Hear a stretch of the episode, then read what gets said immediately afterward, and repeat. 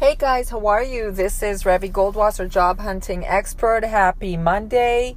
Welcome to Find a Job Like a Pro, where my mission and my goal is to really empower and educate each and every one of you to find a job like a pro and really learn from my insights, my expertise, and product knowledge of working with tough employers and hiring managers as a six figure recruiter uh, since 2000 and i'm really now my, my mission and my drive is to transfer and parlay that knowledge to you so you can understand what employers and hiring managers want when they look to hire people for their team and, and hopefully help you navigate that um, job hunting minefield and get the job that you want and, and get the money that you deserve.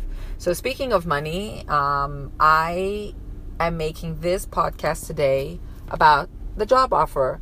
And it's kind of apropos. May again is a big month for college grads graduating, and it is probably one of the most robust periods of looking for a job. May is very, very busy, even though there's a lot kind of going on with Memorial Day weekend and Mother's Day. Graduation is like the big ticket item. Oh, guys, and also before I forget, I am uh, really uh, vamping out my YouTube channel, Revi Goldwasser YouTube channel. So check it out. Please subscribe and listen to um, all the videos. And I've got a pretty cool announcement I'm going to make at the end of the podcast too.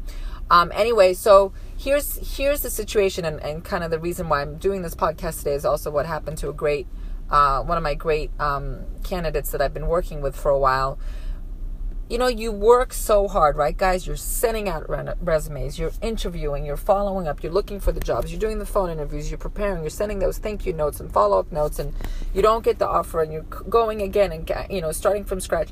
It's so much work, right? It's so much work. I think we've talked about this before. It's considered one of the five most difficult things to do in life, the most challenging things to overcome. What are the five things? Um, divorce. Uh, health, a sickness, death, um, um, moving, and the fifth one is jobs. like changing jobs, losing jobs, dealing with all of that career. It's stressful, guys, because at the end of the day, you need to make money. You you need to make money. And even if maybe your dream is one day to be self-employed and to start your own business, you know, you can't start your own business when you don't have a, a any one dollar in the bank account, unless of course you've got support from family and good friends. It's a different story. But you know, I always tell people if you are looking to start your own business, get a day job that's super super easy for you, but can pay the most for little work and then spend the 6 to midnight you know 6 to 2 a.m whatever it is you need to, to to to work on your business until it's generating revenue that you can quit your job. Sorry i don't mean to get sidetracked. We're focusing now on the job offer. Sorry that was just kind of little pumping that in. Um, so here's the deal. You work so hard you interview you follow up you send send the second you know thank you notes you do deal with case studies background check applications all that stuff references and bada bing, you got your job offer. So let's, you know, throw out a number. I'm just giving out a number. Let's say they offer you $50,000. Great, you save $50,000. They give you the job offer, maybe, I don't know, 20% bonus, full benefits, all that good stuff. What do you do? What do you do? Well, first and foremost, of course, you're going to let the employer know you're so excited, you're so grateful that they've chosen you. Um, it's it's just a great fit. It's your number one choice. But here's the deal, guys. You have to counter you you don't accept a job on the spot. I mean, I once did have a couple of months ago. I had somebody who hadn't been working for a year, who um, at the time was making like ninety five thousand, and he was praying that he would get 80,000 because he'd been out of work for a year so he felt like he really lost his market competitiveness he actually ended up getting an offer for for 105 so 10,000 more than he was earning a year before and he hadn't worked. So it just goes to show, obviously, an offer like that, guys, you do not counter because that's really robust and strong and impressive. I'm talking about most of you that are, you know, employed, that are working, that that are already earning an income, and now you get an offer. So let's again use that example of 50,000. So absolutely, unequivocally, without any question, you counter always, always, always counter. And here's why. First of all, you don't know if they've got a cushion behind them. And and most of the time they do. Not always. If you work with recruiters, recruiters kind of tend to know their clients. Like I know this one client that I work with, they don't like I know their budget. It's like highly i think once in the 10 years that i've worked with them they, they you know we, we were able to push their offer but 99% of the time they don't budge. So but other firms i know negotiate. Other firms i know for a fact they kind of go in lower because they anticipate the person to come back and then they like to match it or meet halfway or do something. So firms anticipate and expect you. I mean, guys, come on. You go to a, a, a, when you're buying a car, you try to negotiate. Sometimes when you know you you you, you try to wheel and deal. I'm not. I don't want to uh, demote a, a professional opportunity in any way, but this is your one time. The one time that you're finally in control. Because here's the deal out of all the candidates that firm met with, they've chosen you. And now they extend the offer. So I'm telling you right now, they kind of bite their fingernails I've had my clients call me and say, you know, what's taking him so long? Is he changing his mind? Does he have any other questions? Like they kind of get a little bit nervous because all of a sudden the the control has switched from them deciding to you deciding because now they made the decision that they want you. But the question is, do you want them?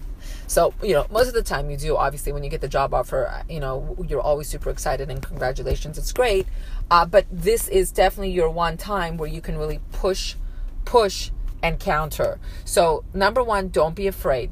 Many of you are afraid. They're like, oh my God. Like when I've worked with candidates, they're like, Revi, but they might get pissed or they might, you know, rescind or they might change their mind or maybe they'll go lower of course they're not going to do that. So don't even think that that that that can happen. Will they be a little irritated? Sometimes they are. You know sometimes you're working with the recruiter of the firm. Sometimes you're dealing with head of hr sometimes you're dealing with the, the big the you know the big guy in charge. So it kind of depends who you're dealing with and how many layers there are. And yeah they might be a little bit irritated or frustrated but who cares? Let them, you know, be a little irritated and frustrated. It's just going to be for a few minutes or a couple days, whatever it is. And for all you know, they might come back and give you more they might come back and give you more. They might say sure, they might meet you halfway, or they might be like, you know what, I can't do this. What about this, or what about that? You guys have no idea what can happen. And what I don't want you to happen is in six months from now, when you take the job, you're gonna be like, you know, darn, why didn't I ask? It's kind of no, like just like this great candidate I work with he he did counter not by much but they wouldn't they they absolutely would not budge and he you know he was he was a little disappointed but like i said you tried. At least he knows he tried and they said no. So he'll always know that he tried. It's not like he just took it and six months later be like god why didn't i why didn't i try? So it's it's like with everything guys you have to try because not trying the answer is still no. So at least trying you have an upside that it can be yes but it can still be no and then you tried. So you, you kind of feel better about it. So always counter. Now remember with countering it's not just about money right? It's not just about money. Uh, we've countered. Sometimes we were unable to deal with the comp, so sometimes we've con- we've countered with more vacation time or with a sign-on bonus. Sometimes we've even really pushed out. I once had a situation that the start date was like almost two and a half months later. It was an international placement. This person was living abroad in Hong Kong actually, and we got her a role with my client in LA. Um, but because of the logistics and her contract and all that, it was like a two and a half month turnaround. They were not happy about it because, again, firms like people to start right away. But we were able to negotiate that, and that was very important for her. That was actually even more valuable than money, is to have enough time to leave the other firm, pack, get settled in the new city, buy a home, and all that. Those those things are important and um, you know, obviously it was a higher end position, not that much higher. It was it was a VP level, but it wasn't senior VP or executive. But they still worked with us, and that's part of negotiation. You can, uh, as mentioned, vacation time. Sometimes you can ask for tuition reimbursement, parking. Um, what are the things? You know, um, title we talked about those are all oh working from home. You know i once had a candidate that we were able to negotiate after 90 day transition that once a week uh, friday i think it was on a friday she'd work from home which which makes sense. Friday tends to be a little bit quieter and the traffic is always really bad in la because people kind of tend to leave la on friday. So that that was really terrific. So you can see guys that there's a lot of other ways of countering just not with money. So don't be afraid to ask and, and really do think carefully what is important to you. Obviously, money talks. Uh, there's no question about it, and I always encourage you to start with the money. But if that doesn't happen, if they've got other things, you can always try to to wiggle it out.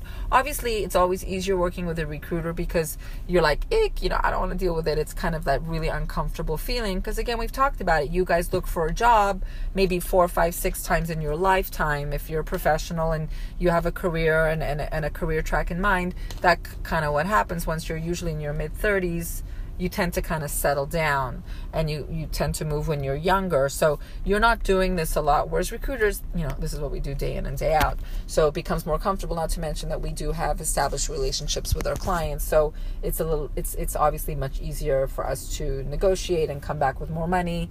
Um, and also give you a, a, real indication if it's doable or not. You know, we, we tell you because at the end of the day, we're on the same side.